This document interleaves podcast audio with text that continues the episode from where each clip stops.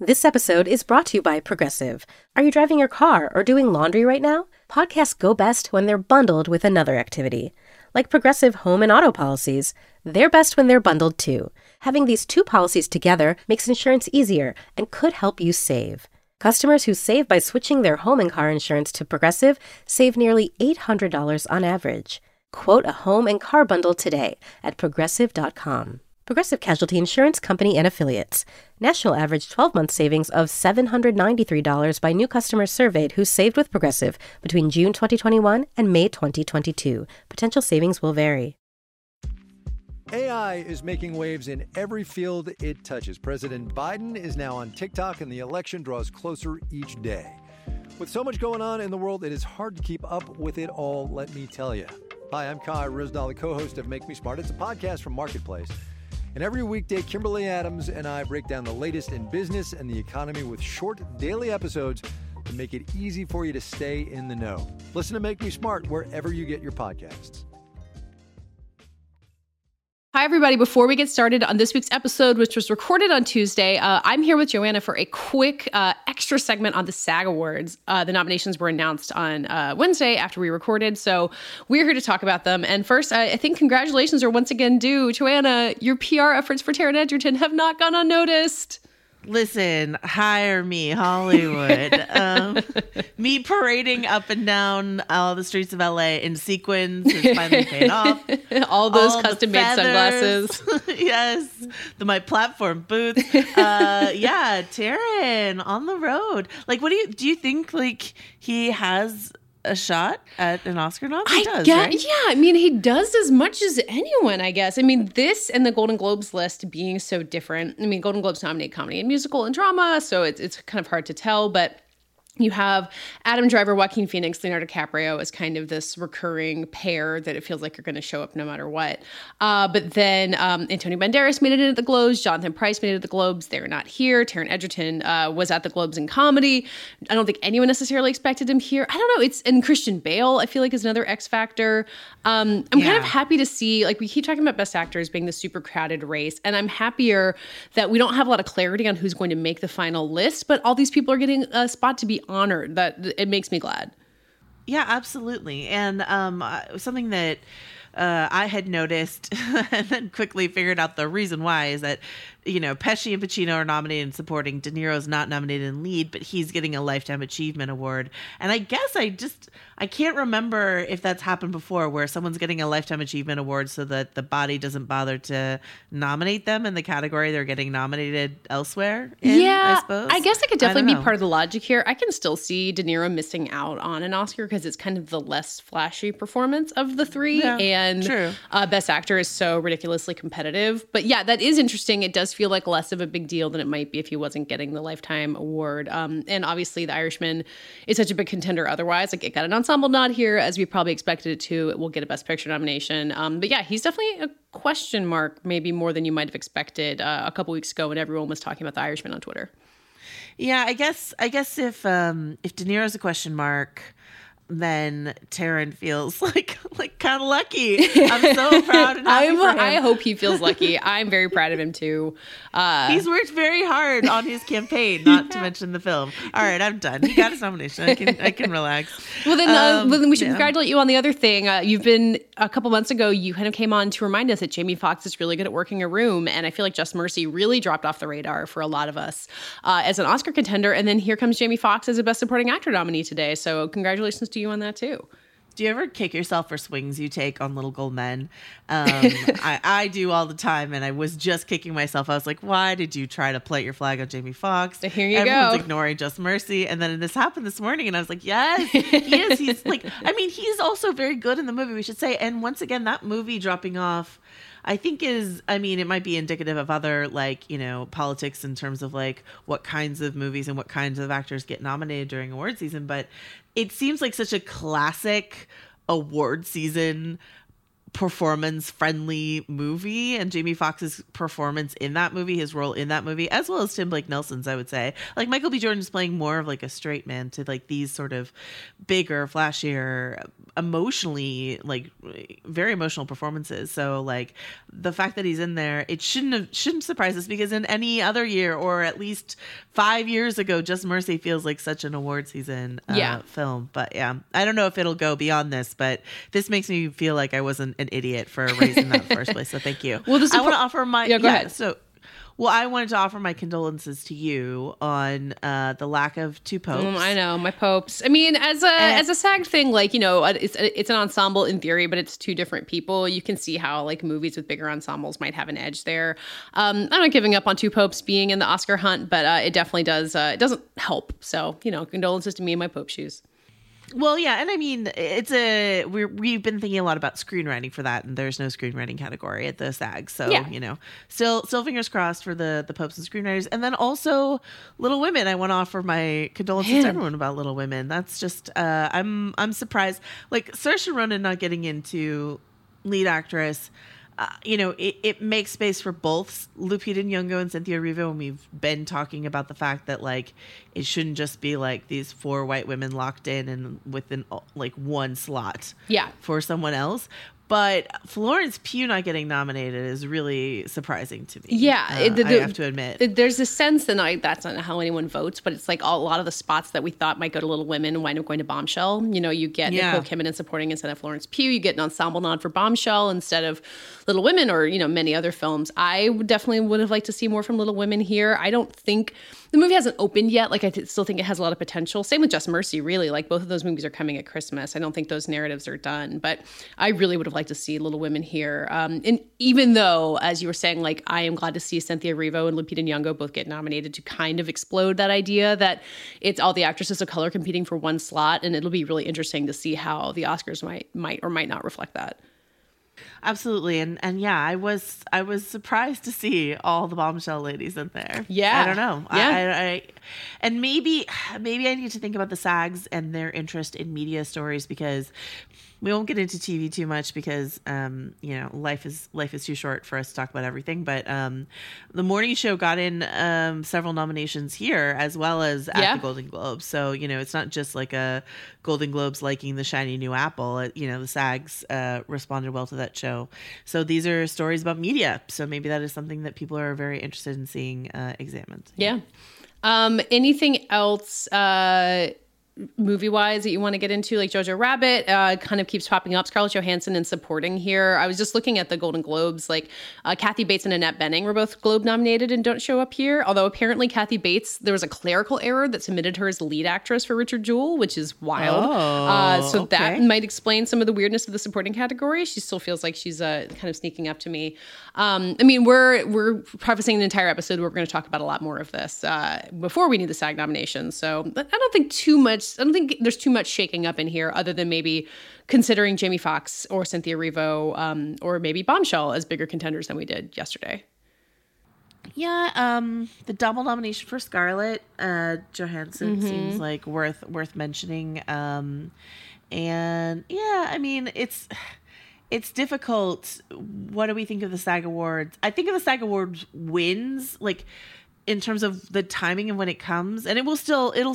still come forgive me I don't know the dates. It's on the nineteenth, so it'll be uh, two weeks before the Oscars. Yeah, like the, when it comes, it's usually about cementing a narrative at that point. The win mm-hmm. often feels that way. Um the SAGs don't tend to like go rogue the way that some other um bodies do, so you have like you'll have like BAFTA and SAG and you start to like really feel where things are headed. Mm-hmm. Um but in terms of nominations, I don't know that I feel like anything has fundamentally changed, uh except for maybe bad news for Little Women and maybe um good news for Taron. Yeah. So. Oh, we should also note that uh, Parasite getting a ensemble nomination, uh, it really made me happy. Uh, yeah. Because, like, you know, it's SAG, it's an American actors union. Like, you can imagine them having an American bias. But I feel like that really shows that people love Parasite and want to acknowledge it. And my God, what a great ensemble. Like, that would that would win my personal ensemble prize in a heartbeat. I completely agree. I completely agree with that. Like, I was a little surprised not to see Marriage Story in there, especially since it, yeah. it like it like it is winning the that version of that award at the Indie Spirits. Like, they've already announced mm-hmm, that mm-hmm. Marriage Story is winning that. But at the same time, like, all, you know, Laura Dern, Scarlett Johansson, and Adam Driver are all nominated. Yeah. So I'm like, okay, well, you know, you've, you, it's nice to reserve that slot for a film where one performance is maybe not going to get the standout recognition, so you can honor the whole. And yeah, Parasite is just an incredible group. I, I like, we've been struggling, I think, all award season long too. We've we've all landed on like one performer out of Parasite to say, single out, but it seems unfair because that is just like a group that works so well together. Yeah. So. Yeah. I think Song Kang-ho uh, remains a decent supporting actor contender, as we've seen with Jamie Foxx. Like, that fifth slot uh, is yeah. possibly up for grabs. Um, but yeah, if, if the Oscars had a, had an ensemble category too, I'd love to see it there. But in the meantime, I'm thrilled that the SAGs nominated it. Um, all right. Should we throw to the rest of the show? We did it. Let's, let's go back in time to yesterday when we recorded the rest of the show. Hello and welcome to Little Gold Men, the award season podcast from Vanity Fair. It's such an honor to present this next award. And here are the nominees. And the Oscar goes to... And the Oscar goes to... And I can't deny the fact that you like me. Right now, you like me. I'm the king of the world. There's a mistake. Moonlight, you guys won Best Picture.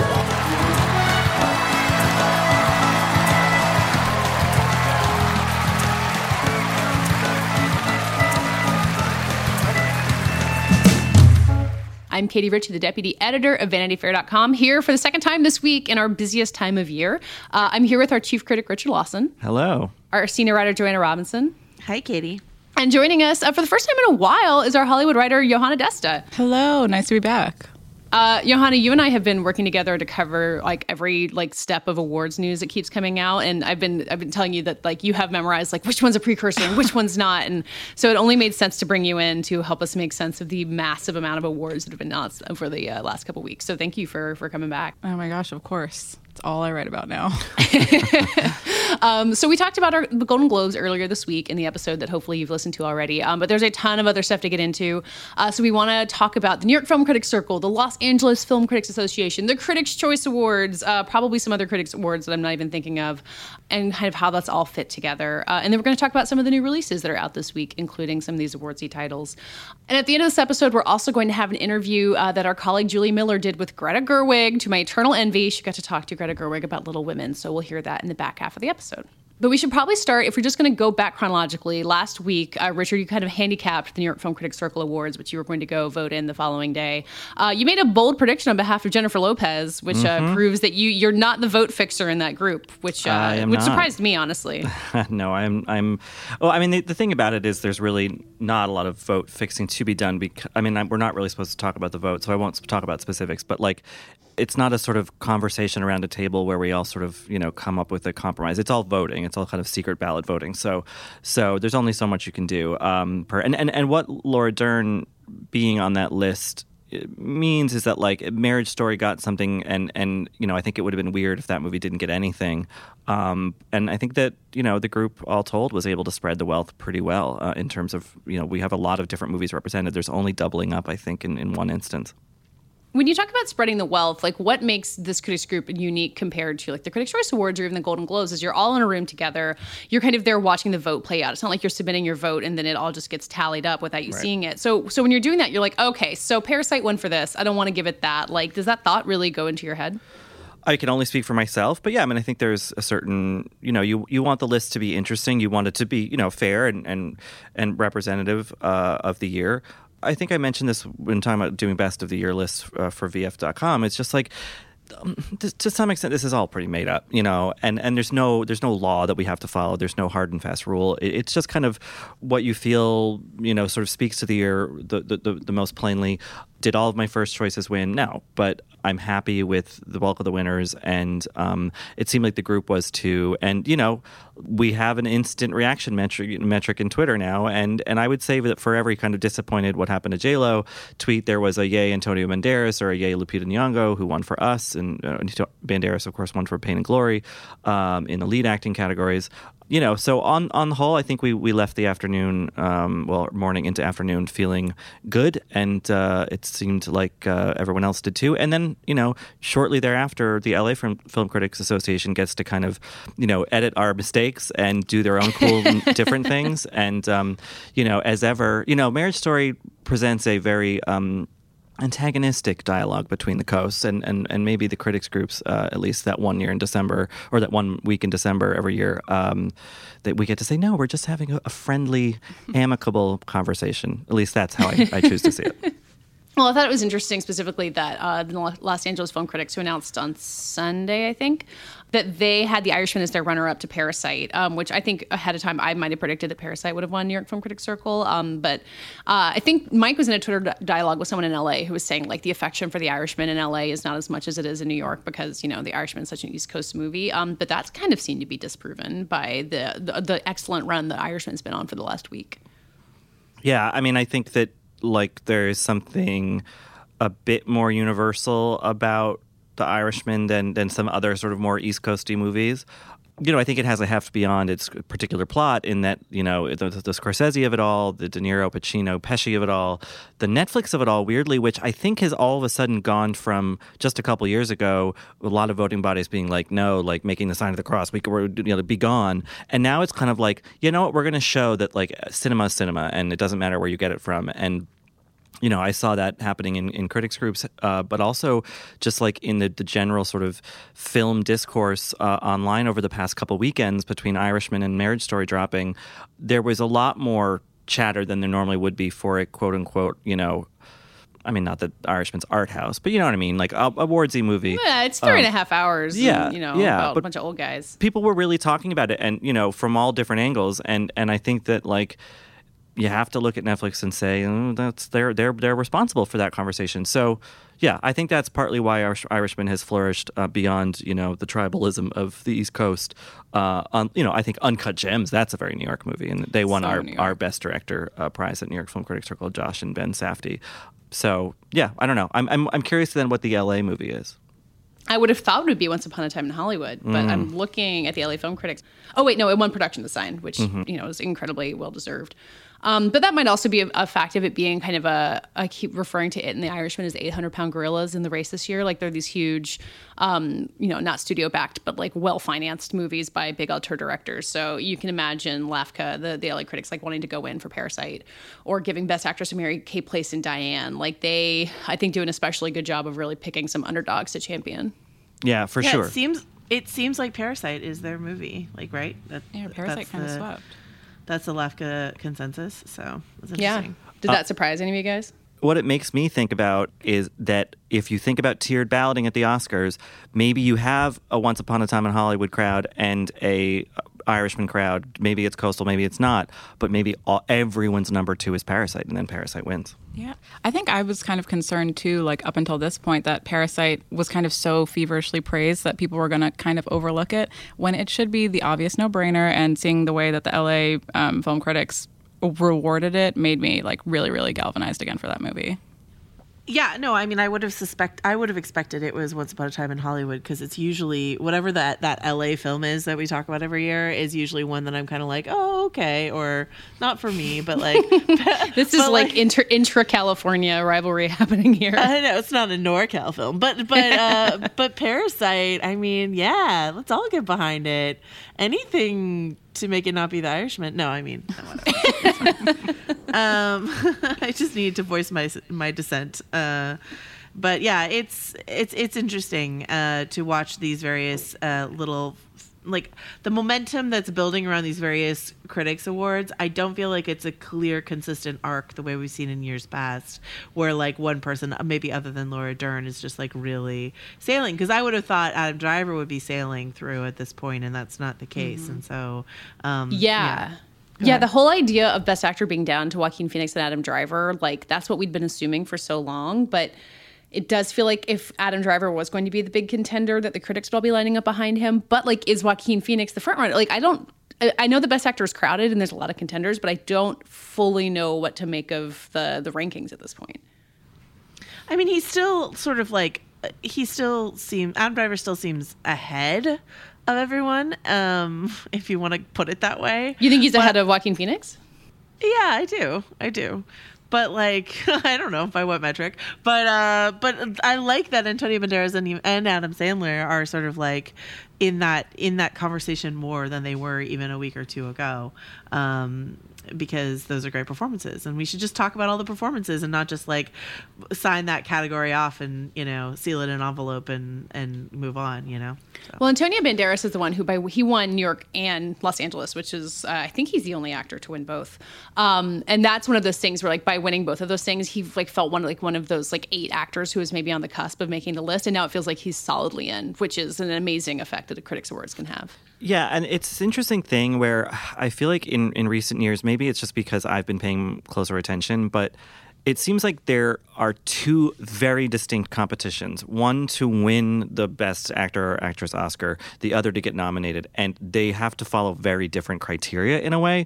And like I think for like Banderas, um, or, you know, Lupita Nyong'o, who won at New York Film Critics, uh, or Mary Kay Place, who won at L A, like like the victory there would be the nomination, and that's what you campaign for. That that's what gives your m- movie attention, because like the then the, the membrane you have to pass through to win is a very different kind of thing. Um, and uh, maybe I'm thinking more like Best Picture in Best Picture terms. Like like Green Book won Best Picture last year. It hadn't won any critics prizes, at, you know, and and it, it did well at the Golden Globes. And so you look at a movie like Joker, which didn't win in really many critics prizes, and now is nominated for a bunch of things at the Golden Globes. Like, I don't know. I feel like they're just two different paths that sometimes intersect, and it only happens at nominations and re- really rarely with winners. Yeah, that's how I feel now when I think about Richard Jewell. I'm like, okay, it's not really doing super well with critics. I, I mean, I don't know. Actually, I haven't been paying attention to all the nominations that it's been receiving, but it's one of those movies that might just pop up with the Academy and get so many more nominations than I thought. So, yeah, so I'm kind of looking at that movie in that way, too. It's also arriving late, you know, mm-hmm. and, and, and Eastwood loves that kind of like December surprise kind of thing. Um, and, you know, I think the strong showing for Kathy Bates in various bodies, you know, bodes well for her. Will she be the lone representative of that movie, or is more to come, uh, the way it certainly was for American Sniper, but not The Mule? I don't know. Mm-hmm. Yeah, Kathy Bates in particular is something, and we're recording this, we should say, before the SAG Awards are announced. Um, the nominations are announced on Thursday, so you're probably listening to this after. We haven't seen them yet. Um, I feel like if Kathy Bates shows up at the SAG Awards, it's going to be like, okay, this is happening, because supporting actress is uh, kind of Jennifer Lopez and Laura Dern, and then a lot of flexibility beyond that, and it feels very easy for something like Kathy Bates to sneak in and change it. Yeah. But speaking of J-Lo, I was really glad to see that L A gave her the Best Supporting um, Actress Award, because I was kind of getting worried that Laura Dern is just going to have this nice, easy stroll all the way to the Oscars. But J-Lo is just so good in Hustlers and is like my personal favorite, so it was nice to see her get that award. Is there anyone else who popped up in these Critics Awards? I mean, maybe we should just talk about Lupita Nyong'o, um, who won the Best Actress Prize in New York Film Critics Circle. Like that, that was the one I think I said on last week's show, like I was so curious about who would win actress from the critics, because Renee Zellweger didn't seem like a likely one. Um, I didn't predict Lupita as the one who would come through, but as soon as it was announced, I was like, oh my God, yeah, of course. Um, she was the runner-up for L A Film Critics as well. She didn't get a Golden Globe nomination, so then the question is like if that momentum is going to keep going. But uh, that was one where I was really cheering for a potential surge there. Yeah, I was pleasantly surprised to see her win. And it also made me think a lot about the the release placement of us, because, you know, Get Out was such a freak of nature in that it came out so early in the year and it had that momentum to keep it going for the rest of the year to sweep all those awards, or to sweep, you know, get Best Screenplay and, um, you know, a Best Picture nomination and all the other nominations that it got. But it made me wonder if Us had come out later in the year, if it had come closer to, like, typical award season placement, would Lupita be higher up in these conversations? Yeah. I'm not sure, because it's so genre still, but you know, there's clearly a lot of love for her with critics. So I mean, Us made one hundred seventy-five million domestic, so I guess they were pretty happy with the decision to release right. it when they did. Right. But I know, but it, that's exactly right, because Us was uh, because Get Out was such a huge phenomenon that it was like, oh my God, I guess it does have to be an Oscar thing. And Us came in with different expectations because of how well Get Out did. Um, but it did feel like Lupita had to like retreat from the conversation and then come running back to be like, hey, wait a second, this performance is stacked up with in anything anyone else has done this year. Because, like, when, when Us came out, that was... I, I feel like Lupita was the first performer, even, like, uh, of the entire year that people were like, okay, Oscar, right? But, yeah, mm-hmm. it did feel too early. And I was like, you're not going to be saying Oscar for, like, this many more months. You're going to forget. Um, but I am glad that people seem to remember that earlier discussion, because I think it's very warranted. Um, and, yeah, it's it's interesting to me, because I feel like... the expectations really set us up for like a bigger open, you know, the, the story is it, it was an even bigger opening than Get Out. Oh my God. But I was like, yeah, but it's, does it have the, the durability that Get, Get Out had in our conversation? That, that, uh, idea of when Get Out came out, it was like discovered over and over and over and over again by people. When it hit streaming, it was discovered, something that kept the conversation a little bit livelier throughout the year, um, versus Us had this like huge um, splashy debut and then like faded a bit. So yeah, I'm thrilled. I'm thrilled Lupita's back in the conversation. I would love to see her um, get that nomination for sure. As I um I pulled up a list of the Critics' Choice nominees on Hollywood Reporter, which is just crammed with Us ads, with Lupita's like giant face at the very top, like uh, with like tears running down her face. It's a very uh, well-timed ad push for them to to push her out there. I'm Rachel Martin. You probably know how interview podcasts with famous people usually go. There's a host, a guest, and a light Q and A. But on Wildcard, we have ripped up the typical script. It's a new podcast from N P R where I invite actors, artists, and comedians to play a game using a special deck of cards to talk about some of life's biggest questions. Listen to Wildcard wherever you get your podcasts, only from N P R. Um, should we talk about the Critics' Choice Award nominations? Uh, Joanna, all of our choices got nominated, obviously. This massive group that we vote in uh, followed all of our instructions, right? Not quite, but you know, we got some, there's some stuff in there that's that's exciting. Antonio Antonio's in there for Best Actor. Yeah. Um so, you know, and and Adam Sandler. Like our our the critic the beauty of the Critics' Choice Awards is that the categories are long. Uh, in terms of number of nominees. And then we've got like a bunch of random, you know, there's like Best Comedy and Best like whatever. So there's a lot of opportunity. I, I find when I'm nominating for that is I play this like weird game of calculus, right? Where like if there's a comedy I really love that maybe I would love to see it in Best Picture, but I don't know that it has a chance. I'm like, well, but I can get it down here in Best Comedy or something like that. Yeah. So uh, yeah, it's it's a mathematical problem to solve. Yeah, uh, it was nice to get Dolomite Is My Name nominated in there somewhere in the comedy category, though I couldn't get Dave I Enjoy Randolph, which um you know, I did my best. We tried. Uh yeah, and yeah. I got Ad Astra in for visual effects. Like I nominated Ad Astra in a bunch of categories. I was like, okay, we'll see. This will probably go nowhere, but it got somewhere, so I could uh, rest on that. I think one of my main takeaways when I was looking at the list is Jojo Rabbit, which I still haven't seen. Sorry, sorry. It's like weirdly consistent in all of these circles. I, I realize it's tied with Parasite for seven nods. How is this happening? I haven't seen it, so I can't. I can't argue against her for it. But yeah, it's it's been one of like the creep. It's well, just creeping I, along consistently there. I think that's because of the young actor slash actress category in the Critics' Choice, where they have three nominations for Jojo Rabbit. they, really, they really stacked the deck in that one yeah. category. If you think about kid nominees, you're like, oh, there's so many in Jojo Rabbit. I'll just I I, I had a wider spread, but that's okay. Uh, you know, listen, three. I all three of those. Uh, uh, Roman Griffin Davis, who plays Jojo, Thomasin McKenzie, who uh, I also nominated in this category last year for Leave No Trace, and then Archie Yates, who plays like Jojo's friend. Um, I think they're all worthy nominees. Yeah, absolutely, absolutely, bring them all in there. But that that is. Uh, artificially, I think, boosted. That's sort of JoJo's numbers. Yeah, it's like, it's my like, mystery it's is like, solved. Uh, it's like our president buying all the bulk copies of his son's book, so so it gets on the bestseller list. Um, but I think one thing you know about JoJo that's interesting, and I know you you already spoke about Golden Globes, so I won't go too long on this, but like, is the fact that the kid got nominated for actor at Golden Globes. That feels like something of a canary in the coal mine sort of situation where, like, I feel like that movie has been lying dormant after winning a huge audience prize at the biggest film festival of the fall and is going to rear its head in a more significant way uh, once the Globes come, Colin. Yeah, the JoJo is kind of a puzzle at this point because it's like Bombshell or like nineteen seventeen is something that feels like a strong contender but wouldn't necessarily get a lot of critics awards. So, you know, the Critics' Choice Awards can tend to include a lot of things, so it makes room for that. Like, it makes sense that they didn't get anything from New York Film Critics. Um, I guess SAG, like if Scarlett Johansson gets that supporting nod, like if it gets an ensemble prize from SAG, that's when we start really knowing to take it more seriously. I mean, I think what the lesson I learned from Green Book last year is do not brush off any jury prize winner, you know, audience award winner from TIFF, right? Yes, like, definitely. To, to your detriment. Uh, don't look foolish again and do that. So I've always like had this question mark by JoJo of like, is it going to come back? Is it is it going to Green Book its way back? But I feel like there's a difference between the way that Jojo Rabbit was received when it was released versus Green Book. You know what I mean? I feel like and, and maybe I'm misremembering, but I feel like when Green Book was released, I know it was like a slow burn to the box office, and people are like sort of, it, it had long, long legs in terms of the money that it got at the box office. But I feel like Green Book was a movie that people saw for longer and talked about longer. And I feel like Jojo, though it was, you know, somewhat popular, it's not something that I feel like people continue to talk about in any meaningful way. Maybe it needs a controversy in order, like a bigger controversy in order to like keep it in the conversation. I don't know. Is that, does that is strike anyone the, the same way? Well, yeah, certainly, you know, the Green Book box office was slower than I thought it was going to be, but it eventually did make, you know, a respectable right. amount of money. But Jojo had kind of petered out, you know, at like twenty-four million, you know, uh, which is good for a, a, you know, a movie that costs half that.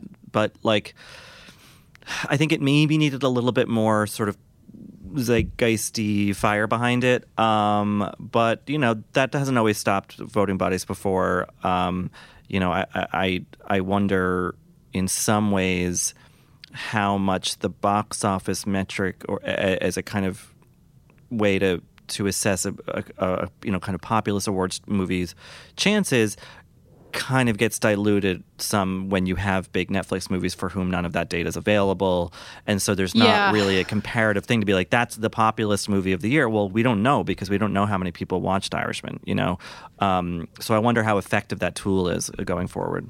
Well, and even if you look at, you know, I'm looking at Box Office Mojo for this weekend. I'm still using it, despite the fact that it's terrible. I don't know how to change my habits. Um, but uh, jo- uh, Jojo Rabbit has made uh, slightly less than Parasite at this point. It's made less than half of what Harriet has made, a movie we're talking mm-hmm. about way less, which is uh, possibly to our detriment. Cynthia Erivo got the Golden Globe nomination. Um, so, yeah, even just, like, in the numbers that we do have, like, both we can judge, like, the Twitter conversation, which is how we know Marriage Story and Irishman are getting seen by people, and Box Office, like, it doesn't seem to be hitting any of the, the numbers that you want it to. Yeah. I mean, Harriet's definitely one that we should talk about more. Um, I think that I haven't spoken about it much. Uh, I didn't review it from Toronto. That was um, Cam Collins, who gave it a pretty favorable review. I, I was a little bit less up on the movie when I saw it. But yeah, Erivo keeps popping up on these things. Um, she's an actor that everyone seems to be really rooting for. And and I think these nominations are bearing. I, I was just upstate this past weekend with some friends, and all, all most of whom are sort of like awardsy obsessed, kind of, you know, in, in our industry.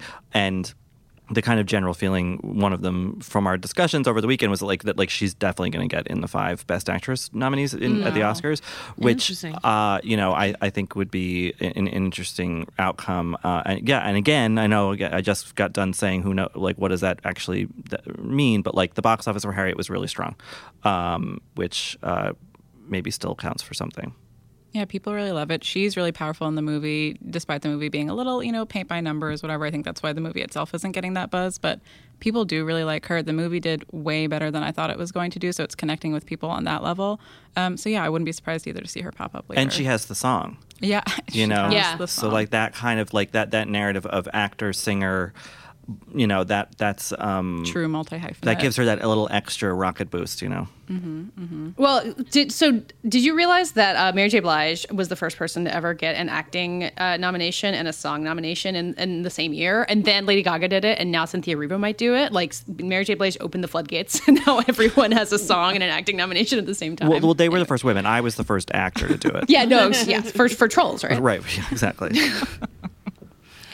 Um, and, and I think if, um, you know, I, one of the reasons I haven't been talking about Harriet more is because, yeah, I, I did feel like it was just kind of a, I like that sort of paint by numbers description of it. But I mean, if we're, I felt the same way about Judy, honestly. And so like, if, you know, if, if we're talking about Renee Zellweger as like a great performance in an okay movie, then we should ter- certainly talk about Cynthia Erivo in the same way. Right? Harriet has made much more than Judy. Yeah, and I mean, that's where certain biases come into play. And, you know, she's also playing a Hollywood legend, so right. there's a lot of different things yeah. that bolster. Well, that yeah, and Cynthia Erivo is, like, is a rising star uh, more than, you know, Renee Zellweger, of course, more than Lupita Nyong'o, who's also an Oscar winner. Um, Cynthia Erivo, like, we we're all rooting for, but, you know, I can imagine there being plenty of Oscar voters who haven't heard of her because they didn't see Widows, to their great shame.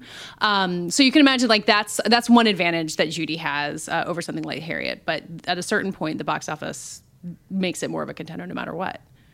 Yeah, and one one last thing I'll say about these critics groups, uh, you know, from my perspective anyway, is, and, and maybe it's a bit different for, for you guys because it's the voting is not, you know, in the room or whatever, but is we really don't, and I and I I, I mean I don't want to speak for people in LAFCA, but because I, I don't, but I think they would agree with me that like we don't really view these Critics Awards as as as sort of referenda on the Oscars, as as as encourage. You know, we're not trying to launch Oscar campaigns. Um, we just want to say that this is what we thought, and and if it if it has that sort of uh, you know a f- side effect, great. But like, I think that we are choosing things in a different way. It, we're not trying to be predictive. Um, sure. Every every voting body, including the Academy, is voting for what they they want their group to give the thing to, you know, not yeah. what it how, what it says to another group. So I yeah. think it's just. But one I think way you, but it. you also by voting for the thing that you like, you are saying this is worthy of higher recognition. You know, like it's sure. it's part yes. of the same thing. Yeah, yeah, yeah. No, it's a yeah, it's a complicated kind of. I, I mean, I, you obviously can't shut all all of that uh, other stuff out of your head, um, but I think you try to. Um, I just saw a lot of reaction on Twitter being like, "Why wouldn't you vote for this when they're clearly going to get nominated?" And it's like mm. for an Oscar, and it's like, well, I, but like we're not the same. We're not related to one another. There's not a causality, yeah. really. Um, well, and, and and also, if anything, if anything, and I'm not saying you guys do this, but if anything, maybe that's a reason to not vote for someone. Is sort of like, okay, if they're going to get an Oscar, you know, if Adam Driver is going to get an Oscar, like, you know, maybe he doesn't need every single award this mm-hmm. fall, you know, something like that. Right, exactly. Like, and if Banderas gets through, you know, a great year uh, in his career with, like, prizes from the L A Film Critics Association, the New York Film Critics Circle, and various other groups like that, that's a pretty good run for, for a small, you know, foreign language movie. Uh, well, it's not really a, much of a foreign language in the United States, but, you know, I mean, like, it, like it's an Almodovar film. It's it like, if Banderas gets that kind of recognition, great. Though Almodovar does have history at the Oscars, so we'll see how far he can take it. Yeah, I mean, I think this is something you see going to the New York Film Critics Circle Awards. Um, Richard, I know you've gone many times. Um, because if people know that they're going to win, they come like, with their speech prepared. They get introduced by someone who is, you know, related to them somehow. Um, and it feels like this big honor. It's really, it doesn't feel like some stop on the award circuit, though, of course it is. Like, I feel like being in the room for something like that, um, or even the Gotham Awards or anything else, you get to kind of watch how these awards do mean something, even if idiots like us sit here and be like, well, what does it mean for Oscar buzz? Right. Right. Yeah. I mean, I th- look. It's all. It's obviously all part of an ecosystem, but these individual wins can be the, d- you know, discrete enough triumphs on their own, which um, I think is a nice thing to to remember as these results come out and people kind of debate. Oh, what does it mean for this and that? And it's like, well, for w- in one in one instance, it means something really nice for that that person or yeah. that film. Mm-hmm. Yeah.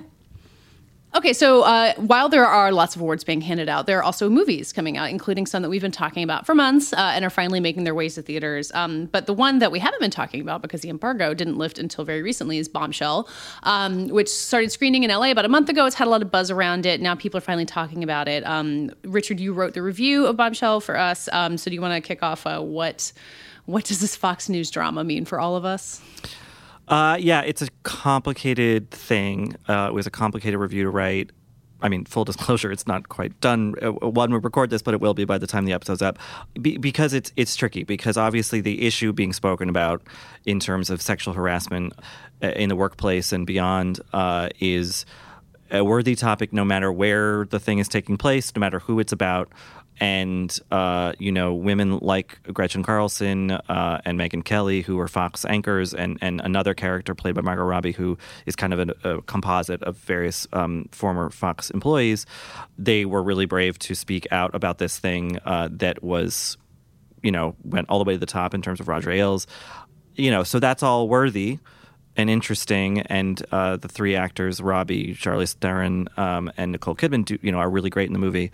But I don't know that the tone of the movie, which is directed by Jay Roach, written by Charles Randolph, really, I don't know. For me, it just feels like media gossip. And while the three lead actresses are really good and really do a lot to sell the emotional component of it, I kind of left feeling like maybe, you know, maybe it was the context in, in which I saw the movie or whatnot, but like it just felt like t- a little bit too like giddy and sort of fun and saucy and sort of sly for, for a topic that like has a lot of implications for a lot of different things and is about a news network that I think is evil. So like, hmm. I don't know. It's, it's trick. It's a tricky movie, and it seems to be quite polarizing thus far, just kind of looking at the reviews that have already come out. For me, um, you know, Katie and I were watching it almost like at the same time and messaging each other. I was like an hour I would never second it. Screen a movie. What are you, how dare you?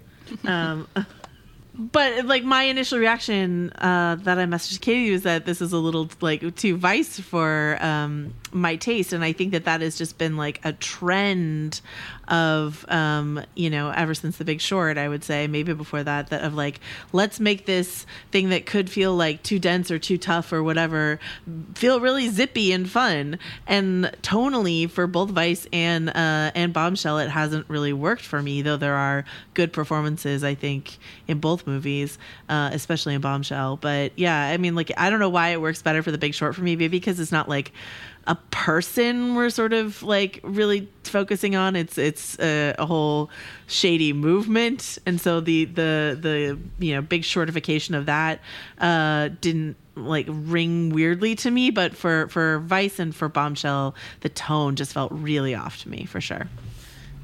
Yeah. How about you, Johanna? Oh, yeah. No, I was going to say that was actually almost exactly my takeaway, too, was I walked away thinking I enjoyed that more than Vice, but it was a little too Vice for my taste, too. And yeah, it's such a thorny topic. I couldn't help but think about if I walked into that movie knowing nothing about Fox News, would I walk away just knowing that Roger Ailes was evil, or would I know about the breadth of damage that Fox News has done to our political atmosphere? And I feel like the movie just kind of skirts past that just to get to the heart of the story, which is about the sexual harassment case. And, you know, it's so thorny because obviously they are so brave for doing what they did and, and standing up to him and getting this horrible man um, out of this establishment. But at the same time, we're not really addressing, you know, the politics of all of the women who are at the center of this story. And that was a big problem for me.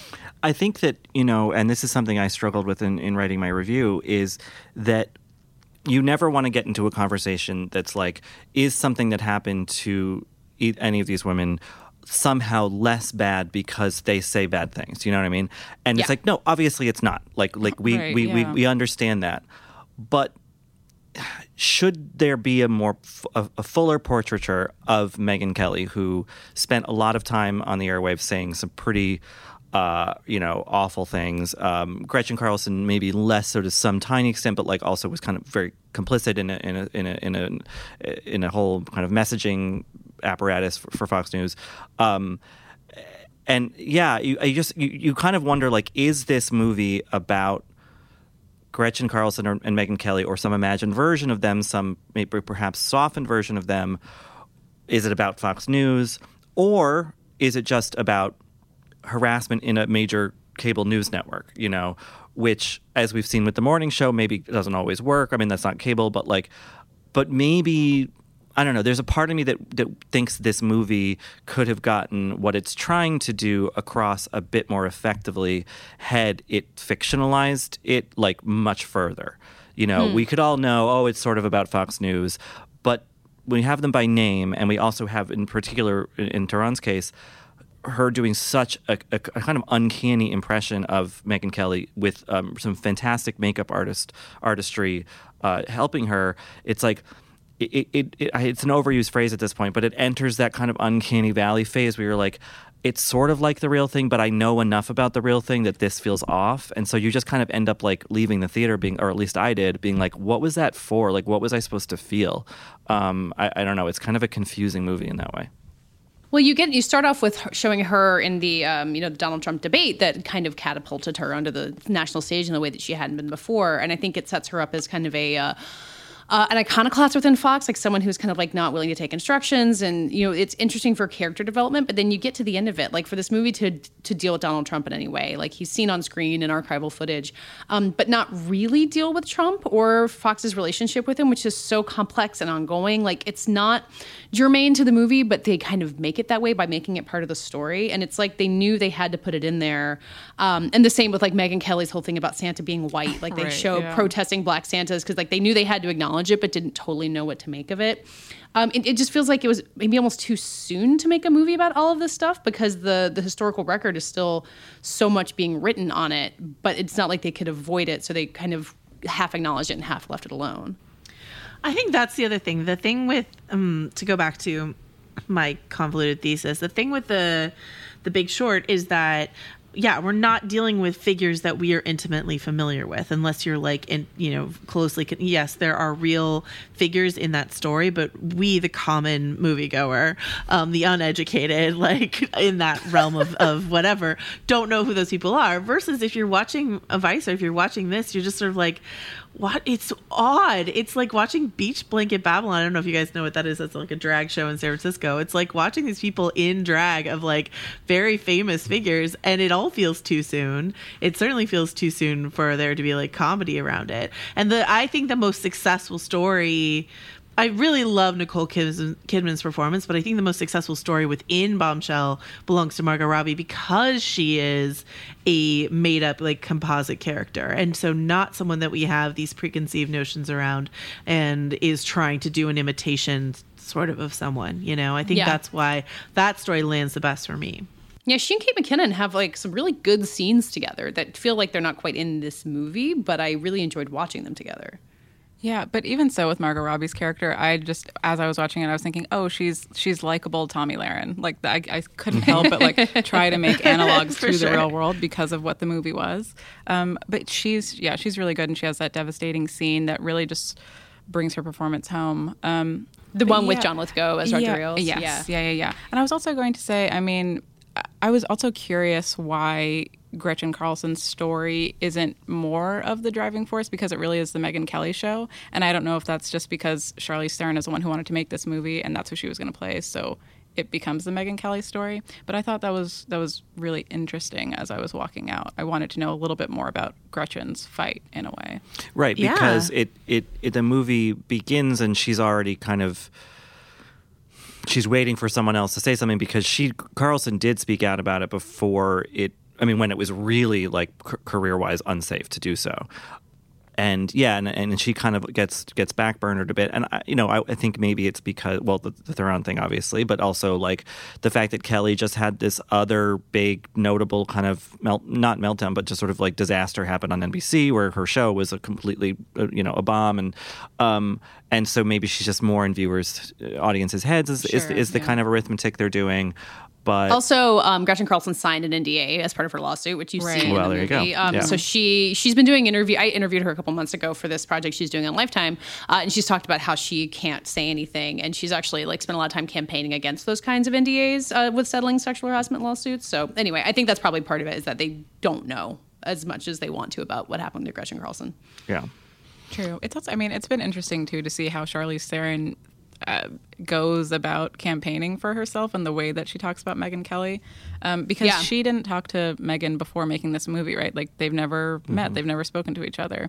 So Megyn is still a mystery to her, and she has to kind of not defend her, but sort of humanize her and talk about her in this careful way so as to get herself in the award circuit. I don't know. That's been, like, a really fascinating dance to watch on this circuit. And I think that, that in in some ways the movie does propose that interesting challenge, which is how unwilling should anyone be to see anyone humanized, you know, because they are human beings and they do have their own sort of wants and fears and all that stuff like that. I think when you run into a movie like Bombshell, what you're reminded of is, like, well, it seems to be a certain kind of person over and over again who gets the humanization, and a lot of other people who don't, you know, or it's a lot rarer. Um, and, you know, I, you know, I, I don't know. I don't know really how to talk about this without sort of stepping into eighteen different potholes. But, like, I just think that movie is, like, a kind of a jumble of little landmines that it kind of finds its way around. But then the viewer is kind of left in the middle of them, being like, I don't, what, what, how do I talk about this? How do I think about this? Because it, you know, because, I, and then the easiest way through is just to be like, it was entertaining. And I don't know if a movie like this should be as entertaining as it is, you know? It right. it, it feels like a little kind of comedy thriller that with, yeah, with that kind of Adam McKay pizzazz added in. Um, and that just feels like a weird cinematic language to use for a story like this. So I don't know. It's a it's a it's a real jumble of a movie. And if any of you want to finish writing my review for me, I would be very grateful because I don't know what to do. I mean, it is entertaining. Like, I, as I was watching it, like, I don't hate this movie, I think, because it's a, in a different way than Vice. Like, I think it's got some ideas. It doesn't necessarily complete entirely. Like, it does have moments of humor that really land. Like, all the Fox News cameos are ridiculous, but I do think that's kind of part of the point. Like, Richard Kind as Rudy Giuliani has just brought me massive amounts of joy for how insane that performance is. Insane and accurate. Um, so it's not like I, I would recommend it to people, even though it's t- it tri- tripped you up in all these ways you're describing, Richard.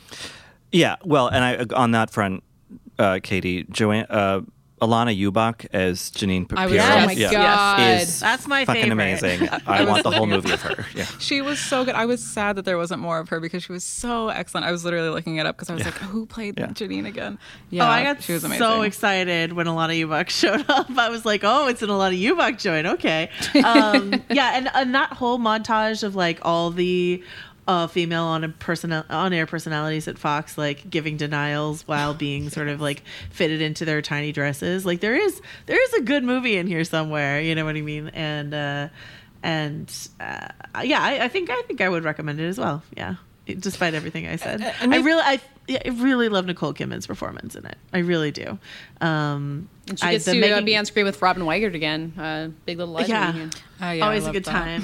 Yeah. But Charlize, like, I don't know, there's just something about the voice or I don't know what it is that it's like, I can't access the, the actual human performance in the inside the impression, you know? Yeah. And I don't know, as we talk about it, I'm, I, the more I'm thinking like, well, maybe it's okay that I don't know who this is for. Like maybe every movie, do, we don't need to know who a movie, you know? Um, but like I have a suspicion of who will get the most out of it. And I don't know if it's the people who should, I don't know. It just feels like, Um, I don't know. Again, it feels like I just read like some like Page Six tell-all or something, and, and I don't know that like that has much instructive value. But uh, I don't know. I'm not dissuading people from seeing it. It's just like a weird movie. Yeah, I mean, uh, maybe people who watch Fox News will see it and become persuaded by something. But I don't know if this movie will reach out to them. Yeah, I don't. That's that's a that's a pretty thick tinfoil helmet to get through. But. Hey, I'm Brian Stelter, host of Inside the Hive from Vanity Fair. This week, with the help of Dan Adler and Olivia Nuzzi, we're going inside the media circus swirling around Donald Trump's criminal trial. People want coverage of Donald Trump. There are sort of shades of twenty fifteen, twenty sixteen. I found it to be a, a total break from the reaction to a lot of Trump coverage in the last two years. Join me, Brian Stelter, on Inside the Hive from Vanity Fair. Listen wherever you get podcasts. Uh, should we pivot to something that everyone can agree on, which is Uncut Gems? Oh, please. Absolutely. I mean, we've talked about it some on and off. Uh, and Richard, I think you talked about it last week as the thing that uh, emerged for you as a favorite really late in the season. Um, but uh, I don't know, Johanna, I feel like I know less about your specific feelings on Uncut Gems. So why why should non-New Yorkers jump on board this extremely New York movie? Um, because New York is the best. And it's like an instantly iconic New York movie. It's just so great. And I'm I'm someone who I wasn't terribly on board with Good Time. There were some issues for me with that movie, so I was curious about Uncut Gems, but just watching it, I was thrilled for, you know, the two hours and twelve minutes, however long it is. Adam Sandler is excellent. It's like instantly one of his career best performances. Um, and the supporting cast is great. Kevin Garnett can really act. Yeah. I had no idea as a non-basketball knowing individual. He's, he's, he's really fun and funny in the movie. Um, and it's overall, it's just, it's just really thrilling. Yeah, Julia Fox, too, is wonderful as as uh, the lead character's mistress. And I think the incredible thing about Sandler's performance and, and the Safdie brothers' direction uh, is that it just never stops, you know, and yet it doesn't become grating in a way that for me, I don't know about if you agree, Johanna, Good Time did. Like, I, mm-hmm. that movie kind of just was like, ugh, why did I sit it's, through that, you know? It's tougher. It's so much tougher. And there, yeah, there are just some elements of that movie that that I really struggled with. Um, but yeah, with Uncut Gems, there was a real devotion to dramaturgical storytelling in a way that I was really impressed by. There was no detail that wasn't followed up on later. There was no little character trait that wasn't um, used later. So I was really, really impressed by that. And I think that's what helped it feel not just like relentlessly thrilling for, you know, the hell of it, just to get people to sit in the audience and be stressed out for more than two hours. There's they they pay off everything, and you can kind of you walk away realizing why they wanted to make this movie for so so long. Like they got everything they needed, and they made the movie that um, they wanted to make, which is crazy because they are so young. For them to make something that is like ostensibly going to be one of their best movies for years to come, not sure, can't predict the future, but yeah. No, we have they, a long-standing rivalry with people younger than us on this show, so you're in, you're in the right place. It's very offensive to me that they're so young. Yeah, and I Sandler's performance, for me, I mean, there. This film gave me a lot of anxiety, but like it was trying to. So good job, film. Um, but uh, Sandler's performance is incredible. I love Adina's performance in this as well. Idina Menzel. What a fall she's having. Yeah, I mean, I'm just so um, curious. What was her journey to this movie? Do you think that she knew who the Safdies were? Well, my understanding is that she auditioned for it. They liked her audition. They cast her, and then while filming, the Safdies were like, "Oh, wait, is she like a big deal?" And like someone, on, someone on the crew was like, "Yeah, she's like a theater legend." What? I, I, that was what I heard. I think from like a Q and A at Toronto or something. Uh, I'm not sure, but that. It, please correct me if I'm wrong. But my understanding is something along those lines of like they just had no idea that she's this like icon of, for a number of people. That's incredible. That's not what I would have guessed yeah. yeah. at all. I thought that, you know, the Sandler of it all, like her agent would have been like, okay, yeah, there's this movie. Like, maybe you do it. And she's like, I don't know who they are, but the script is funny. So yeah, maybe that's just Frozen bias, though, too. I wouldn't have expected her to say yes to something like this. The fact that she has a Christmas album out this fall, in addition to Uncut Gems and Frozen, just, like, brings me endless joy. We love the choices she's making. But yeah, she's I've fun. also been thinking about her fitting into her bat mitzvah dress like every day since I saw this movie. That scene was so good. I mean, I think one of my favorite scenes in the movie too. Can we get too deep? Or sure. Okay. Yeah. Well, there's just one scene where she's in the kitchen. Adam Sandler is getting on her nerves, and then her daughter walks into the kitchen, and they just make that mother-daughter eye contact. That was so relatable, so deeply relatable. I was like, how did they know about this connection? And I think that that's something that w- that I found so surprising about the movie compared to Good Time um, and and their first film is is there's a real humanity there that I think Good Time sort of tried to get toward toward the end of that film, but m- maybe did it a bit inelegantly. But in Uncut Gems, like there there there are moments like that where they extend their you know these these young men extend their their thinking beyond the this their their sort of id like hero. Um, And I think that's really appreciated. I, I love the way that Julia Fox's character arc takes shape, because um, at, think you, at first you think she's just going to be this, you know, kind of Goodfellas extra, mm-hmm. m- you know, mistress joke, and then she's really not. Um, mm-hmm. And I think another interesting thing about the film, you know, in, in the way that it starts very far afield of the Diamond District of Manhattan, is that there is a kind of there's a political point to the movie that uh, you know about what these kind of people are essentially scrambling on the backs of, like who who they who they are kind of tromping all over in order just to do these you know these kind of petty things, and and that's that I like I like that that sort of depth of inquiry, even if it's not you know a huge part of the film. It, it's definitely there in this kind of bookending thing that you know was surprising uh, and and I really appreciated. Yeah, there's something to the ugliness of the world it takes place in, like how horrible the offices are and all these like cramped Diamond District streets, like in the service of beautiful gems that are also made ugly with what they want to make of it. And that seems like some, like the Safdies are kind of drawn to ugliness in that way, like this like cr- cramped New York ugliness. Um, but you're right that there's like a point to it, the way that they open the film and like, you know, emphasize that to uh, to make it more than just kind of reveling in awfulness. Mm-hmm. And then finally, out this week in limited release, um, Terrence Malick has a new movie that feels like it's a little bit quiet uh, in all this awards conversation, given that it's Terrence Malick. Um, but it's also, you know, a quiet war epic about a guy who doesn't go to war. Um, I haven't seen it, but Richard and Johanna, you guys have. So can you tell us about A Hidden Life? Yeah, I saw it at Cannes. Uh, I have not seen it since, but it's, you know, I I, I was sort of weaned on, on Malick as a kid. My dad was a big fan of, of his earlier films, and so he made sure that I watched those, and, and then it sort of coincided with A Thin Red Line coming out um, in the nineties. You know, and The Thin Red Line was such a big thing for me as a teenager, uh, and then, you know, New World was interesting, and Tree of Life was, I, I thought, quite good. And then he kind of, Malick just went off on this weird, like, just just twirl in the fields, and we're not going to have really any plot. And, and you know, Tree of Life had, actually did have a plot. And so I was kind of like, oh, this is all just kind of, he's he's stuck in this eddy of creative, you know, um, you know, frustration or whatever. Um, so it's nice that in Hidden Life there is actually a story. It is based on a true person who, an Austrian um, conscientious objector, who did not uh, let himself be conscripted into the uh, Nazi army because uh, he had a religious objection to their ideology and suffered greatly for it. And so it has not only a plot, but it has, you know, in its heavy-handed but beautiful way, a real timely sense of purpose to it uh, in the here and now. Um, and, and I so I really appreciated that. I, I'm a little surprised that it, it has not made more of a mark on this season because, you know, when I saw it at Cannes, I was like, I mean, yes, the three hours is difficult, but, like, past that, like, it feels very much like a story for our time, um, you know, even if we can't all be as principled as this man was, uh, it, it could, in some senses, be something to aspire to. Mm-hmm. Mm. Yeah, I was very moved by it. Um, and I was also surprised that it's not part of the conversation more, but I guess if if you're not, you know, knowledgeable on all the European actors on it, the only draw is Malick, and it's it's there's quiet buzz around it. But yeah, I found it very moving. Um, I think that first hour of it is just so breathtaking. There's a lot of beautiful stuff that happens, and the ending is really moving and powerful. I think for me, you really start to get a little tired around that two-hour mark, um, but you persevere because everything looks gorgeous in that movie.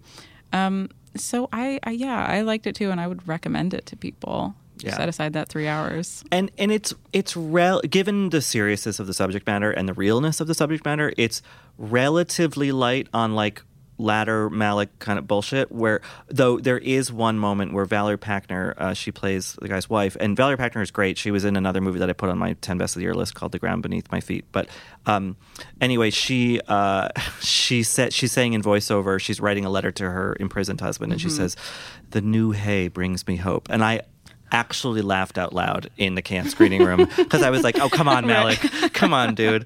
You're like, like pull it on back. Yeah, yeah there's a yeah. lot of that. Yeah, it's like that flowery letter writing yeah, back was, and forth that is yeah. when I started to get a little tired. Yeah. And I was like, just just cut down on a little bit of this. And then you have, like, a real surefire contender. Like, if, if everything had been tightened and, I don't know, maybe that's just forcing Malick away from his Malickness, so that's not right to do. yeah, um, why do you want to put his lead under a bushel? I know, yeah, but there is there is that flowery letter writing where you're like, okay, do your thing.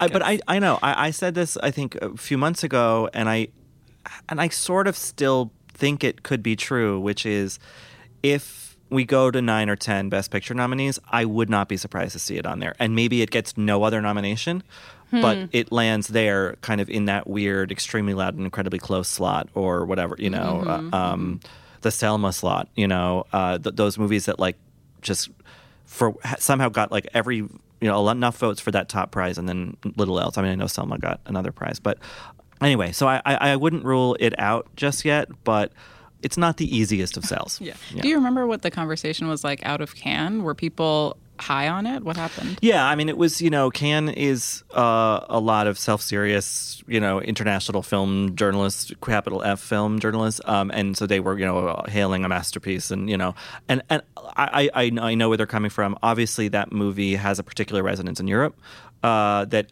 it should have in the United States, uh, but maybe it's just, it's a slightly different.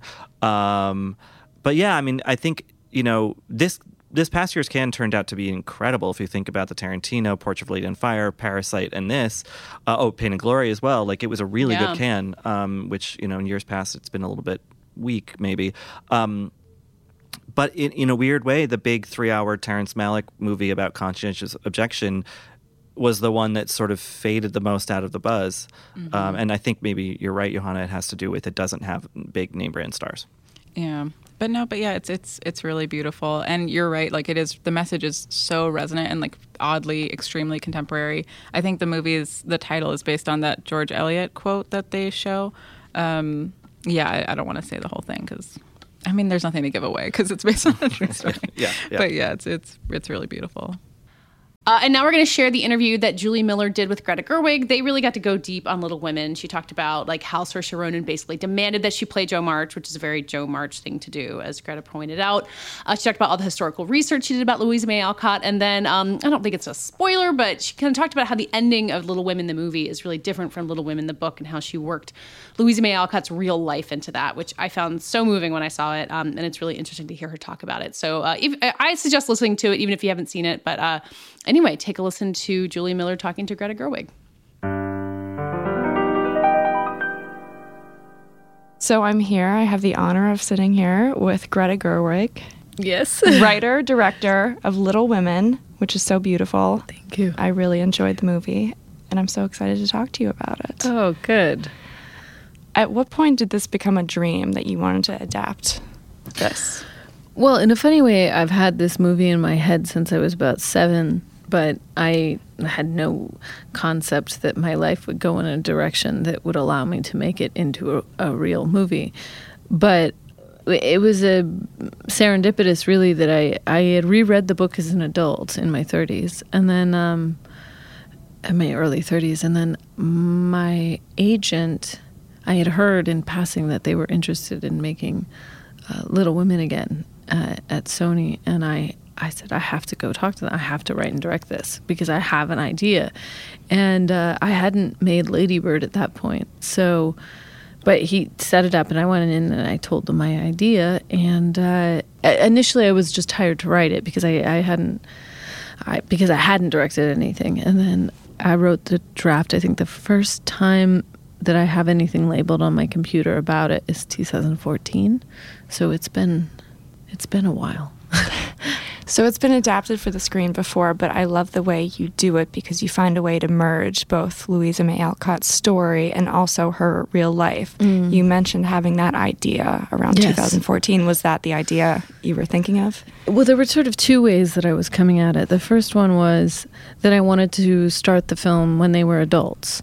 And the reason I wanted to start when they were adults is because I was an adult and because that was the part of the story that suddenly spoke to me in a way that it had never really resonated before. And I thought, well, if I can start when they're adults, all in their separate lives, then childhood becomes this thing that they're yearning to get back to, almost like a snow globe of the halcyon days gone by, because they're figuring out how to capture that bravery and bigness and ambition they had in girlhood and connection with each other that they had in order to move forward. And so that, you know, the trick of it was, can we align what the characters want in terms of going back to childhood with what the audience wants, which is, is going back to that, um, that place and that time. And then the second thing was just how the story of Louisa May Alcott, how uh, amazing she was, that I realized while I was researching it that Jo March had been this heroine of my youth. And then as I'm doing my due diligence, that Louisa May Alcott became the heroine of my adulthood, which, which she did, that she wrote all this down. She took, made the lives of girls and women a bestseller.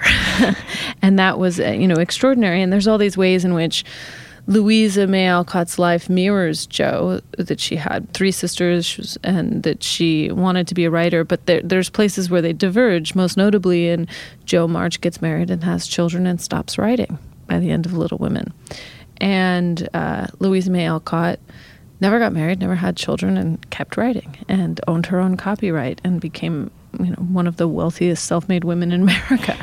And and that I, I I felt like there was a lot of a lot to explore there. And you know, when I came at it as a writer, I was always thinking of it as being as directing it, because then I had so many ideas about how about narrative and about um signifiers in film and, and, and, and the types of film we make and what are the what is the moment that we're looking for in a film. And kind of the hat trick I wanted to pull off was, what if you felt when she gets her book the way you generally feel about a girl getting kissed?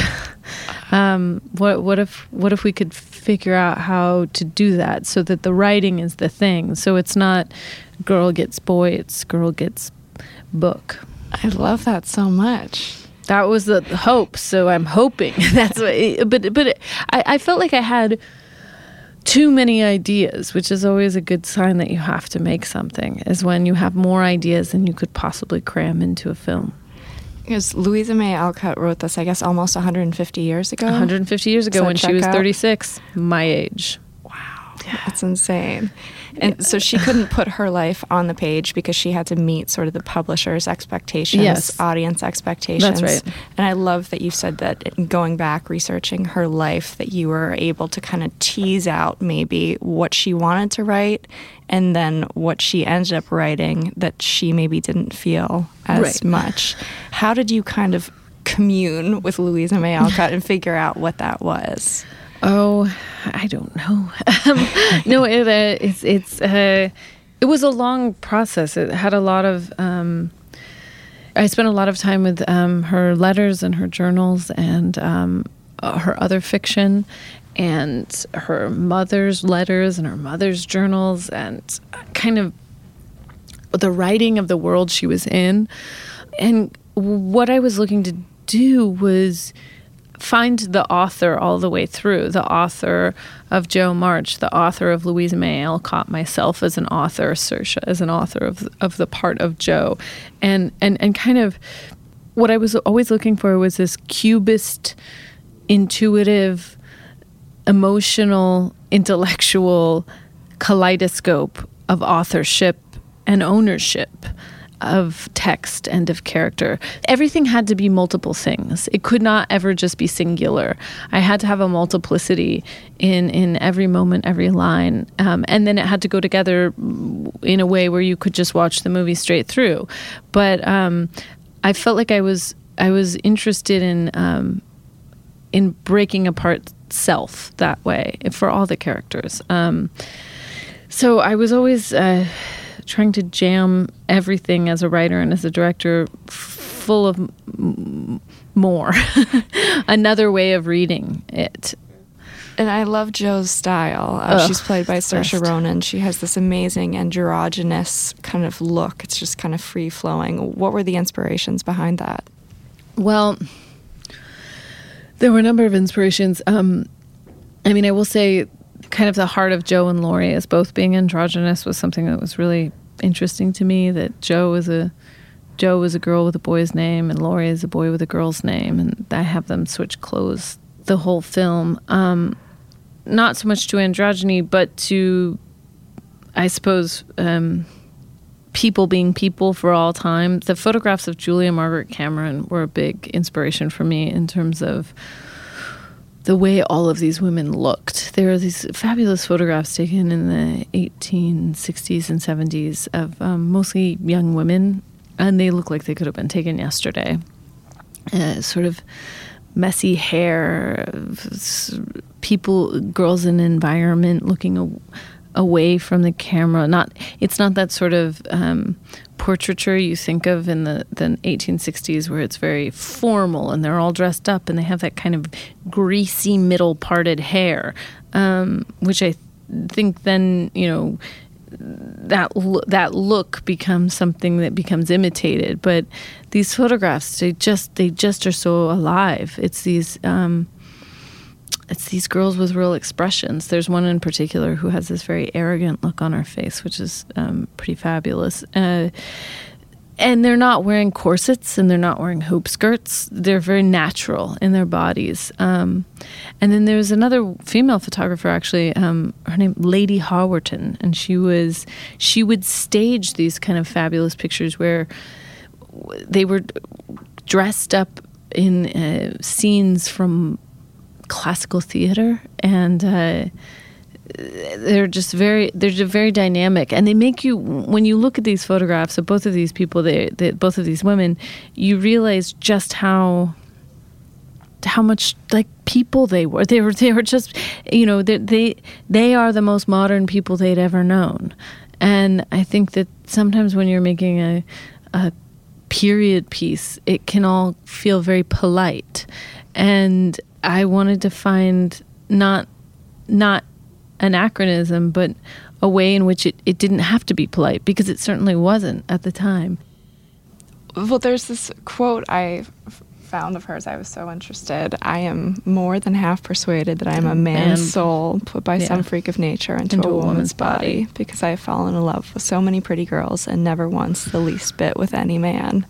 Yep. What did you think when you read that? I'm very interested in uh, in desires that don't have categories.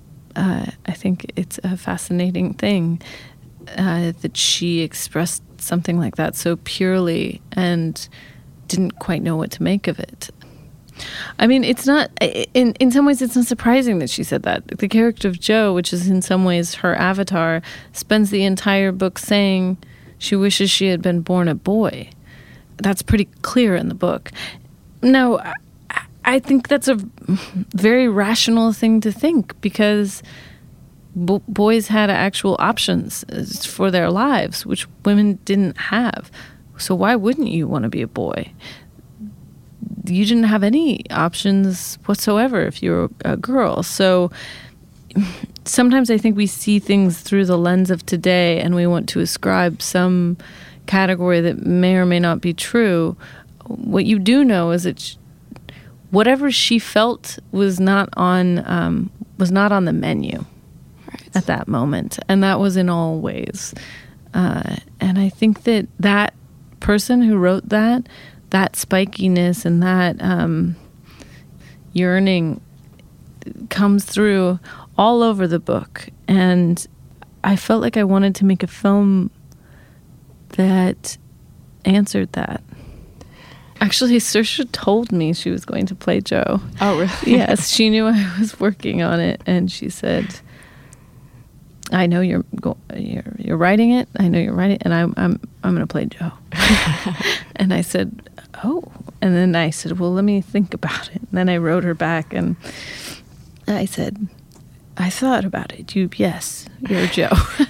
um, but so, and, and it felt like a very Jo thing to do, right. in fact, to tell, to kind of claim her space. And she told me later she's never done anything like that, and she's never done anything like that again. Um, and, and it felt very similar, actually, to my going into Sony and telling them that they should hire me to write and direct this film when I'd never written and directed a film before alone in my life.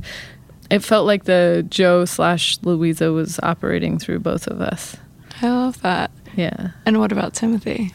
Oh, then Timothy, I mean, he was always Laurie. And as soon as I knew, because because I knew I was going to be grounding them as adults and that that's where we were going to start, I was I was also just having a moment of figuring out, like, what age do I want everyone? And, and what I decided on was kind of in the middle. I wanted, you know, twenty-three-year-olds to play both down and up, if that makes sense, because you're going to play seventeen, then you're going to play twenty-seven or whatever it was. So as soon as I knew it was Saoirse, then I knew it was Timothy. Because Timothy, if it hadn't been Timothy, it was going to be someone who who had that, that spirit. But it was it was always him, and um, he fit exactly. Um, I love him as an actor. I mean, they're both, Saoirse's ex- so extraordinary and such a partner in filmmaking for me, and it's hard to overstate how much she is a partner in in in, in what the movie ends up being. Um, And then uh, just Timothy, I, I I adore working with him. He's wildly talented. He's he's completely unexpected. He's um, a completely different energy as an actor than Saoirse, but watching them together is extraordinary. Um, and I just, he just is, he's beautiful and handsome. And that's the same of Saoirse. And um, I love watching the two of them act.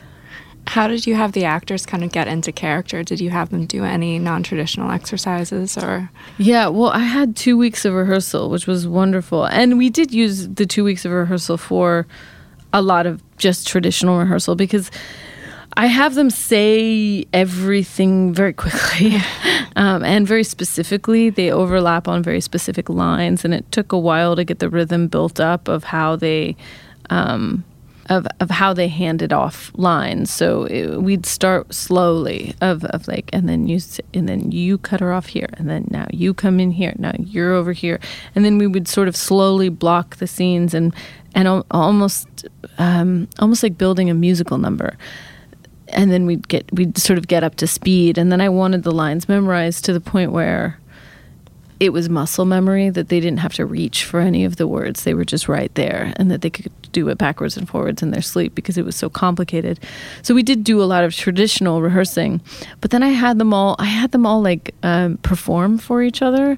I wanted them to do something that was close to what the Pickwick Club is for the, the kids of, um, of uh, pretending to be other people. Oh. So um, sing. They had to either sing a song or do a monologue or um, recite a poem.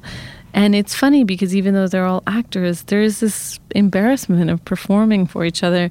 But then it was so wonderful when they did it, and it was so uh, vulnerable for each other. And um, we did a lot of movement, because I, I think all of that kind of movement work and acting games, all of that just gets you out of your own way, and it makes you not try to appear cool in front of other people. Right. And um, and it, it, it stops self-consciousness. So uh, we did all of those kinds of things. And then since I knew, I, I, you know, I mean, there's so many things. I went to London to work with Jacqueline, and then I had time to work with Saoirse and... Um, would, you know, build the costumes, and um, and then we'd get her in an out, we'd get her in a, a mock-up of a costume I liked, and then we'd take her down on the streets of London and see how she moved in it. Did she like it? And that's when we decided we nixed the hoops. I did not want to see her in a hoop, and um, but it was it was th- this luxury of time, of being able to dedicate this time to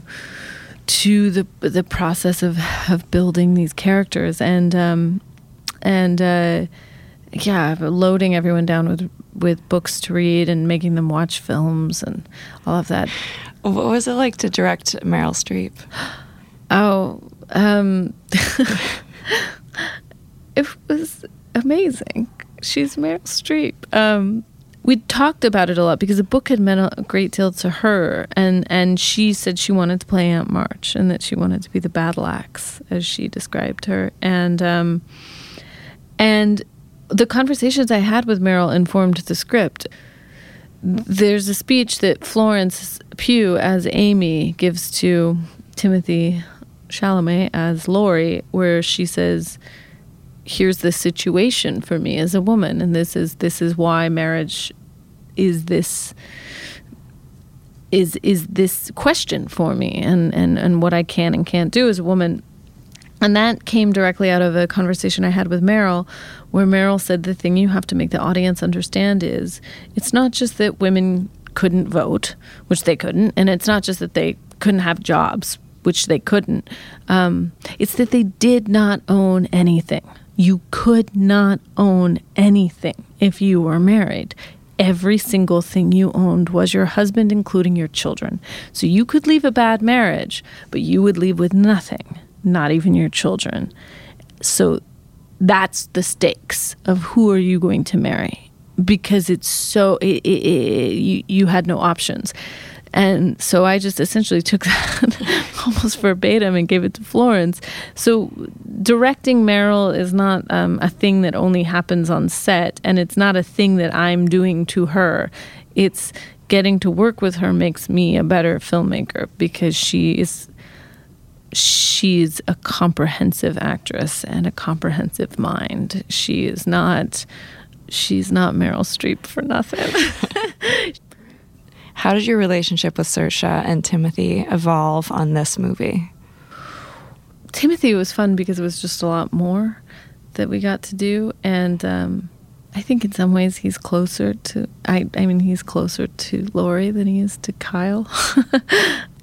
He's a kind of a heart-on-his-sleeve fella, uh, yeah. Which is very sweet. And he has um, he has so much sweetness, and, and, and I think, you know, the character of Kyle in Lady Bird didn't really have access to the more vulnerable parts of himself, I think, because he was hurting, which is completely understandable. But one thing that I, I loved about Timothy and I wanted to capture in this movie is um, his... when he was nominated for everything, and I'd see him at all these fancy places, but he'd often bring his sister, who's a wonderful actor and um, filmmaker, Pauline Chalamet, and he would bring her as a date, and they were so sweet together, and he was so lovely. He just, you know, he's he obviously it's his sister, but also he's friends with her, and he really likes her. Right. And there's something just so delightful about watching him with her. And I was like, well, that's exactly how Laurie feels about the March Girls, that they're like his sisters. And um, he kind of wants to be a sister, and also he loves them. And I thought um, it was seeing him like that um, that was very sweet. And um, and so, he, yeah, he has that kind of that kind of openness. And um, with Saoirse, she just, I, I mean, her access to who Jo March was was co- total. And I remember the day that it that it that it happened, and that she, that Jo March showed up through Saoirse to come play, and it was extraordinary. And I, I, I feel like um, she always knew that it was in her. Do you believe in kind of connecting with people from beyond? Were there any weird experiences where you felt like Louisa was on set? Well, or? I mean, I, I think I had... yeah, but I don't want to sound like a lunatic. um, yes. I Well, we were shooting in, in, in, in, in Concord, Massachusetts, where she lived. Um, I mean, as I said, I'm thirty-six. She was thirty-six. Um As a cast, you know, we all went to her, her um, we went to the house that she wrote Little Women in, Orchard House. The, I mean, and I say that as if that's, it, it's ten minute walk from where I was living. It, it's so, it, everything is so right there. So we went to the house, we saw, we saw the desk she wrote Little Women at. She said we saw her, her sister May um, drew on the walls. Um, who was the artist that Amy's based off of. You saw her book collection. You saw George Eliot, which is why I put George Eliot in the in the film, as what she's reading to her sister Beth. Um, you can walk twenty minutes one direction and you're at Walden Pond. So, I mean, right there, that's where Thoreau decided to set up shop. And then you can go to Sleepy Hollow Cemetery and they're all buried there. And people are leaving pens for Louisa at her grave to inspire them to write and to thank her for what she'd written. Um, you can walk twenty minutes the other way and you're at the North Bridge, which is where the Revolutionary War started. It's where the first the first shots were, were fired on the British who had marched from Boston. And so when you're there, you really get this sense of the, the, this is um, this is a place where the idea of the imaginative act of democracy is, was very present. It, it was not a thing that had been done a long time ago. It, it was right. It was right then, and and remaking the country better as as as you know, in order to form a more perfect union. That. That's forefront for everyone. Right. And so Louisa feels present, and I think everyone felt that. But yeah, going to Sleepy Hollow and, and paying our respects was, um, I don't know that she was there, but she was, we, we showed up for her anyway. Many readers would probably say Amy is their least favorite March sister because, because of the scene so where she, underrated, where, she, where the scene where she burns Joe's only copy of the manuscript. Yes. Do you have a least favorite March sister? Um, well, no, I love them all. um, no, we can't play least favorite. That's like such a you're you're that's uh, we we don't do that with children. You sound. What about sound villain like, of the story? No, there's no villain. That's one of the marvelous things about this book is how complete all the people are, and yet uh, that they that they have a real goodness shining through them. Um, but no, I do I like the fact that Amy burns the manuscript? No. But then Joe decides to let Amy die in the ice. so so I think they're even. Um, but yeah, I, I, I don't. I, I, I love. I love them. I love them all. I don't have a, a least favorite person. I think that, that there is this quality of that of the book where you you wanna you wanna live inside of it and love and you love all of them. Right. I mean, I love all of them. Um, but I think Amy has always gotten short shrift in everybody's imagination. She's very fascinating, and that was like one of the things, especially in the second half of the book when she's in Europe. And her entire discussion with herself about, I want to be great or nothing, uh, which is a line from the book. And she's figuring out whether or not she can be a painter is just really fascinating. And so much more complex than I think she's been given credit for. And she, her... some of the things she says are great. I mean, she has the line, I don't pretend to be wise, but I am observant. Which, holy shit, that's a great line. And then she also says, the world is hard on ambitious girls. And I think the world's still hard on ambitious girls, Amy. And she comes to this conclusion that she wants to, with Laurie, opa fo- basically open a open a foundation for ambitious women. No, I mean, she walk- there's this amazing scene which, you know, you don't have all the space in the world to do stuff with, to, to, to, you know, I had to make choices, but she's walking through um, the house, the, the, the house that Laurie lived in, and she's like, I... they're just talking about what they want to do with this big house and with all his money. And she said, support women who want to to to be to be big, who want to be artists, who want to, and, you know, and they're fantasizing about how they're going to do that. And I just think it's, um, I just think she's much cooler than anyone, anyone, uh, anyone is acknowledged. Uh, you said that you've wanted to direct this story in some way since you were seven, maybe somewhere deep inside, unformed, yeah. That intention. When you finally got to set, what was the most emotional scene to film? Oh, God. I felt like every day was very emotional because every day was... Um, there was no day that wasn't huge in terms of what it, what was being required of the actors emotionally, what was being required of every single department. Oh my God, my production designer, Jess Gonsher, is an incredible, and he killed himself for this. There's so many sets and so much life. Um, and my D P, I mean, I, I, the whole thing was, every day was immense. Um, but it felt very emotional for me in a number of ways. But um, photographing the printing of the book was very emotional. And there were all these people in Massachusetts that they'd found who'd had the um, printing press, the the stuff that you would make a book with in eighteen sixty-eight, and we were going to photograph that. And then we photographed Saoirse watching. And um, and Jess had made the uh, made the set where she's watching through a window. And I realized when he showed me the model of the set he was going to build, and I said, Jess, you've made a maternity ward. And he said, oh, I didn't even think of that. And I was like, that's how much the f- funny, amazing mind meld that happens on movie sets had happened, because the, the thing that Louisa said is that Jo should have been a literary spinster with books for children.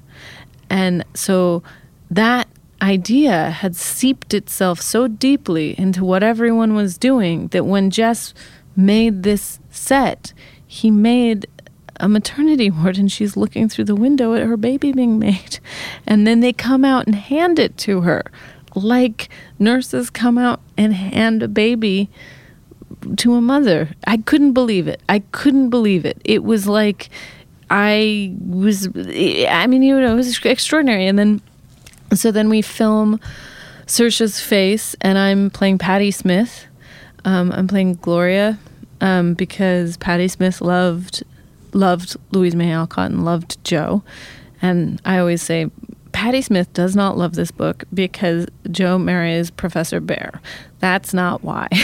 And when we were in production, Patti Smith actually published an essay that was printed in the Paris Review about why she loves Little Women so much and why Jo March was her character.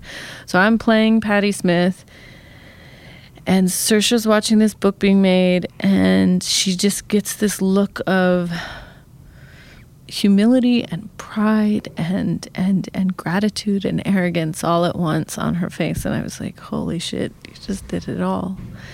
And it was the last thing we shot, I think, one of the very last things we shot. And it was the last thing of the movie, and it's it was the last thing we shot. And it felt like so many different elements coming together in this one moment. And um, I don't think I'd be able to do what I did if Louisa hadn't made this written this book. I know maybe there would someone else would have written something, but but she made it possible for so many people, um, so many different women artists, and uh, and I anyway I had that very surreal moment as she was given her book baby, and we were all standing there. And Mimo, you were pregnant. And, and I, I was pregnant. And I think I read that after cutting the film, hours after cutting the mm. film, you went into labor. Actually, I feel like this has gotten shortened. It wasn't oh.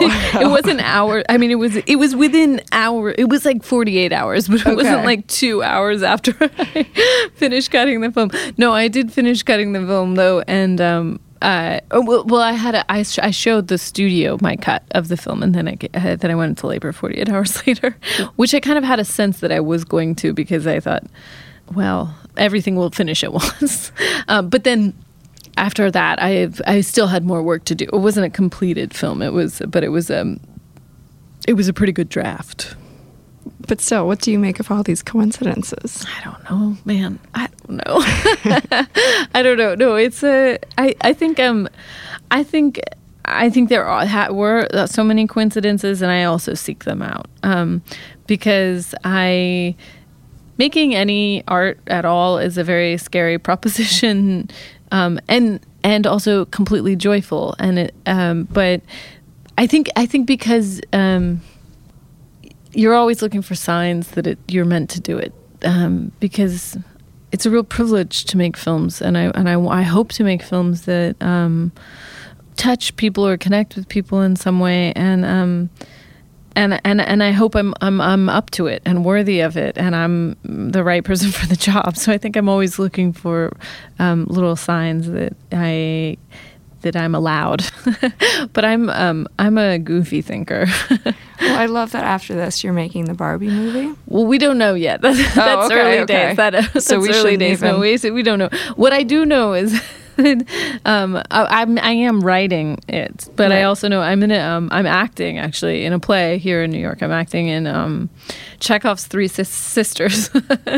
So um, it's a real smorgasbord of different stuff okay. going on, um, but I'm I'm I'm acting in that. Starting, um, I start rehearsals in the spring. How does it feel to be back acting? So scary, so scary. We did a read through the other day. I, Oscar Isaac's going to be in it too, and yeah. he's a really gr- great actor, which I knew, but also um, I got really really nervous. Um, so and also it's Chekhov, which is amazing and no really slouch. hard. Um, I think the last time I attempted Chekhov was in scene class in. Um, in college um, with this great acting teacher who also teaches at Juilliard, who's, you know, she's this woman, Rebecca Guy, and she's she's the reason that I, you know, I, I thought I could write in some ways, because I was, she was like, she kind of knew I was a writer.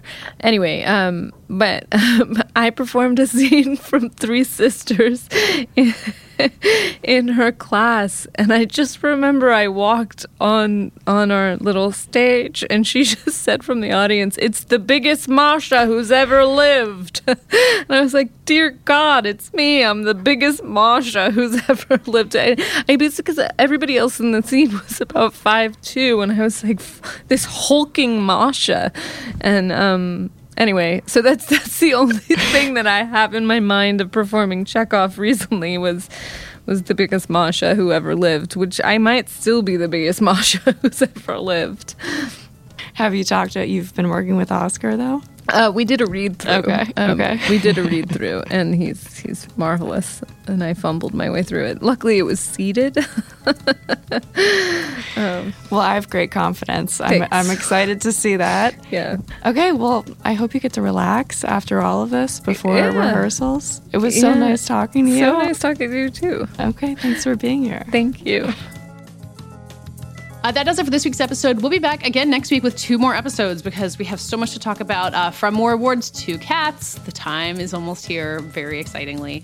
Um, in the meantime, you can find us at vanity fair dot com, writing about all of this stuff that we just talked about. Um, you can find us on Twitter at Little Gold Men, and on our own. I'm at Katie Rich, and Richard. At Please Review Bombshell for Me. And Joanna. I just wrote this. And Johanna. At Johanna Desta. This episode was edited and produced by Brett Fuchs, and this week's award for our best description of Jojo Rabbit getting three nominations from the Critics Choice Awards for Best Young Actor goes to Johanna Desta. It's very offensive to me that they're so young.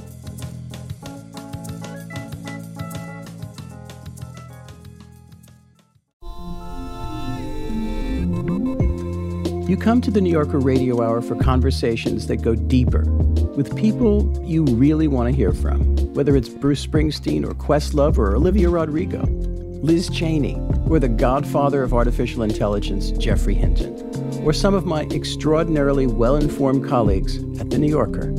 So join us every week on The New Yorker Radio Hour, wherever you listen to podcasts.